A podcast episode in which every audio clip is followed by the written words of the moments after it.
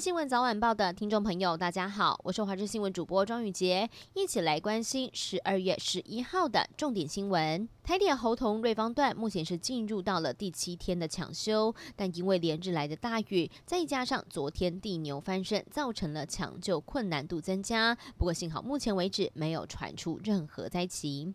在行政院院长苏贞昌宣誓要打炒房之后，央行也祭出了信用管制。行政院更在昨天发动了第二波的攻势，拍板施行实价登录二点零所得基本税额条例修法，要将房价揭露到门牌预售屋全面纳管，而且要及时的登录，加重处罚未申报或是不实的申报，并且防止规避税负。而另外，内政部也预计再修平均地权条例力要禁止红单转让，而且加强采罚效力，推动司法人购买住宅核准制，同时修法住宅法，加强推动住宅包租代管。另外，财政部预计在两年内修房屋税条例，检讨囤房税率。国发会主委龚明鑫也喊话，炒房如果没有收敛，那么未来还会有更多的积极措施。南投惊爆有机车坠谷，一名男子在天池山庄担任协作人员，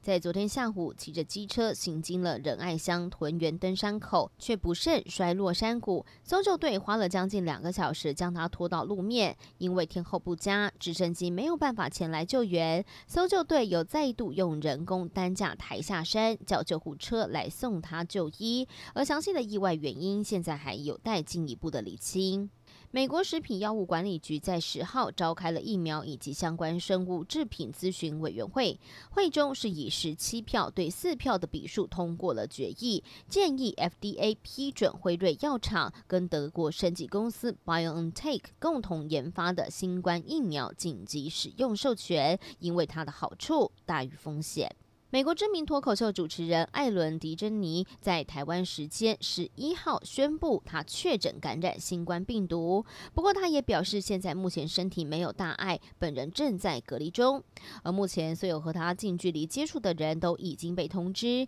制作单位表示，节目制作是暂停拍摄，会一直到明年一月。艾伦秀拍摄的地点是在加州洛杉矶，这边的疫情可以说是越来越严重。州政府在这个星期已经再一次针对家庭聚会来实施限制，并且关闭所有餐厅的室内还有室外的用餐区。花莲七星潭的元旦迎曙光活动每一年都会吸引很多人，而其中 F 十六战机冲场演出更是一大亮点。但是今年国防部却取消了 F 十六战机的演出，外界猜测可能是因为上校蒋正志以及先前失联的战机都还没有寻获。有不少花莲民众听。到取消演出的消息，觉得可惜，认为 F 十六战机在元旦当天冲场，不但可以展现空军战斗力，也可以向失联的飞官来致敬。最后带您关心天气，今天持续受到东北季风影响，再加上南方云系带来水汽，包含大台北地区、基隆北海岸到东部一带，